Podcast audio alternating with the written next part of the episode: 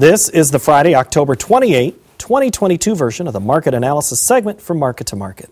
Widespread rain paused harvest briefly as commodities were held in a tight trading range. The nearby wheat contract, well, it lost 22 cents, while the December corn contract shed 4 cents. Meal and decent export sales kept some lift in the soy complex. The January soybean contract dropped 4 cents. December meal added 750 per ton. December cotton, well, that shrank 702 per hundredweight, or 9%. Over in the dairy parlor, November Class 3 milk futures declined by 73 cents. The livestock market was mixed as December cattle added 57 cents. January feeders were even, and the December lean hog contract dropped by 303. Now, in the currency markets, the U.S. dollar index shed 128 ticks. December crude oil gained 332 per barrel.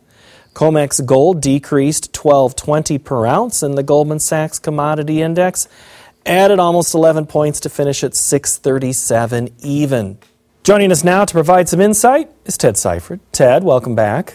Hey, thanks for having me, Paul. The markets, wheat, corn, soybeans, I won't say dull, they're limited. Why is wheat struggling to break out of any range? Uh, you know, wheat is actually kind of breaking out to the downside. At least we've broken some very key technical support levels in the form of the shallow uptrend that we had been in, uh, in the form of uh, moving averages that we had below us. Um, and it's really kind of disappointing that wheat was doing that this week, considering that we had some positive news to throw at wheat in the form of the dollar being sharply off its highs, good export sales, um, more concern about you know whether the grain corridor is going to stay open or not, um, and even with all of that, wheat still came under pressure. You know, we're, we're past really you know we're past harvest pressure. There's a lot of reasons why you could say, hey, wheat could have had a really good week, and it didn't. So that makes you really wonder where wheat goes from here. Uh, I think you have to be on the defensive. You have to be a little bit worried about more downside potential for the wheat at this point. Uh, but wheat is a very global market. It is very sensitive to anything that we have going on from a headline perspective, and it's very sensitive to the dollar. So, you know, some I, the the look on the chart that we were left with at the end of the day on Friday isn't good but something fundamentally unexpected could happen and change that in a hurry. So, but you've already said that the, the, lots of things have been yep. thrown at this market and, and not a reaction. So, when you say a range down, what's your range down? Uh, well, you know, I mean, the idea is that are we going to look for those June, July lows? Uh, and I think pretty clearly the chart is suggesting that we will. Now, whether we'll see follow through below that or not, that remains to be seen. Um, I would say that the global wheat picture is still fairly friendly. I mean, look at the dryness in Argentina, look at the dryness in Australia. We had issues with our last wheat crop. Um, yeah, I, I, wheat is at a rather elevated price. But then again, look at all commodities; mm-hmm. they really are. You know, corn and soybeans. You know, we're near, uh, well, we're uh, historically on the higher end. Uh, so maybe wheat is more of a canary in the coal mine, like it was in 2008. Maybe it's suggesting that a lot of the additional premium that you have above and beyond what the actual fundamentals of these markets are, i.e., inflationary premium, maybe that's starting to come out a little bit more aggressively. What's the biggest factor in the corn market this week? Is it news out of Mexico? Is it harvest pressure? Basis challenges? Yeah, you know, so corn should be getting to the point where harvest pressure should start to fade a little bit because we are past that 60% mark now at this point. Um, the Mexico news is very interesting because it's not realistic. And you would think that, you know, when you hear Thursday and Friday, Mexico saying that, okay, all of the corn coming into Mexico going forward or starting next year has to be non GMO, so roughly 650 to 750 million bushels. Uh, you say, wow, that's going to be a problem. Because real, realistically, we, that's about how much on the high end, that's about how much non GMO corn we grow in the United States as is. And that corn's already spoken for. So if we're going to convert 700 million bushels of, of GMO corn to non GMO corn in order to continue to do business with Mexico, who's our, what, number two buyer of U.S. corn, anyways. Well, then the market's going to have to buy that. And right now, you've got non GMO corn trading like $2 over GMO corn. Uh, but to buy it, maybe that $2 has to go to $4. So does Mexico want to pay an extra $4 billion on uh, the corn that they're buying? Um, and are we going to more than double our, our non GMO production? Uh, it just doesn't seem feas- feasible or realistic. Uh, so I think, you know, when people that know what they're talking about hear that, they say, yeah, that's not really realistic. And so we kind of ignore it. Or I, I, don't really feel like the market really traded that Thursday night and Friday. We were down a little bit, but it's not like the market completely flushed out. Uh, I'm a little bit surprised that the funds, who may or may not know these things, uh, that they didn't kind of run for the doors. But the fact that they didn't kind of says to me that the market's not really trusting that info. Maybe it needs to show up in mainstream press. We need to hear more about yeah. it. I think we need more clarification from Mexico, is exactly how they're doing it, because I mean, what they said is they want to. Uh, basically, contract individual farmers to do it that way. Yeah. Well, man, that would be that's a huge amount of production that they're going to have to do that with, and I, I, can't imagine they would do that in any short period of time. I need to move to beans. Uh, it looked like this week, towards the end of the week, the bull spreads were appearing. You had some exports meeting expectations.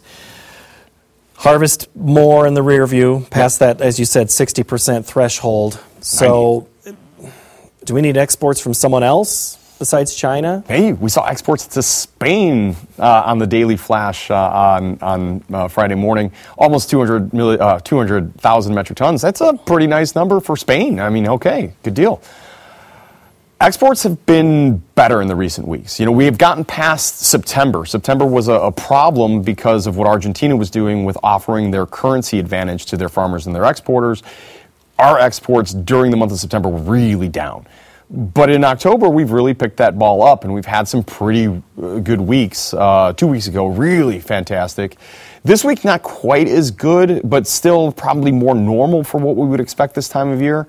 So those soybean exports are are there. Uh, the question is, how long will that continue? Well, and that I think is going to depend a lot on South American weather. Well, that ties into the question that we wanted to ask. Adam in Wisconsin asked you on Twitter this week: Is there any bull case for exports to China out of the U.S.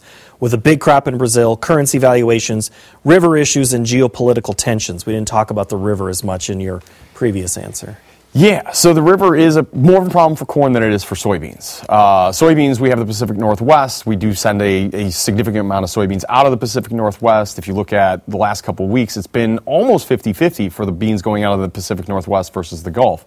Um, so, yeah, that's an issue. Um, I think the biggest issue for soybean exports is going to be how does Brazil get going, right? We know they're, they're going after a massive, massive crop this year. We have some concerns, specifically Mato Grosso, how they might be dry. Uh, but if their weather looks good, I would kind of think that global end users might want to pump the brakes on U.S. export mm. sales and wait for that Brazilian crop if they can. Okay, we need to get to livestock. Uh, and, the, and the live cattle uh, from this week, uh, we had a couple of things that were uh, again, it's back to exports, but you saw big changes when it came to cash mm-hmm. versus futures. Right. Yeah, and, look, the the futures, you know, shrinking into new highs, and you know, we're optimistic about where things go in the future rather than necessarily where they are right now. We're feeling a lot better on uh, domestic demand with the idea that hey, the stock market's come back pretty well. We're feeling like maybe we're not going to have this big recession. GDP, as you were mentioning in the opening, was a positive number, which technically speaking means we're out of a recession because two in a row, two negative numbers in a row put us in recession, but now having a positive number, that definition no longer applies. So going forward, we think that domestic demand or at least the market thinks that domestic demand is going to be there. Therefore, packers' margins are going to be there. Therefore, cash is going to stay up. So the live cattle market is uh, optimistic going forward. I, am not doing jumping jacks about the export sales. It's nice to see China on the list.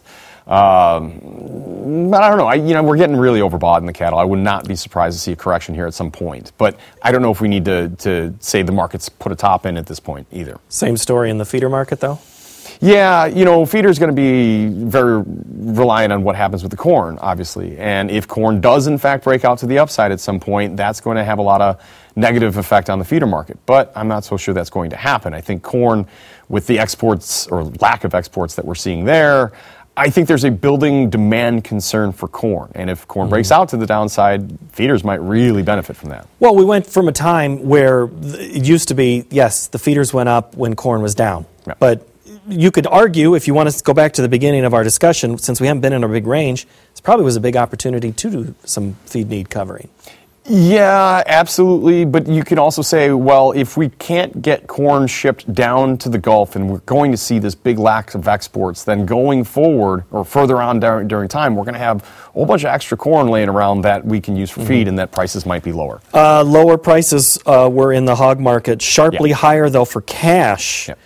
Um, but it was the futures that were the problem yesterday. It was the futures that were a problem yesterday. I mean, we were really very overbought in the hogs. I mean, you know, we basically had come straight up after that big break that we saw mid September into early October.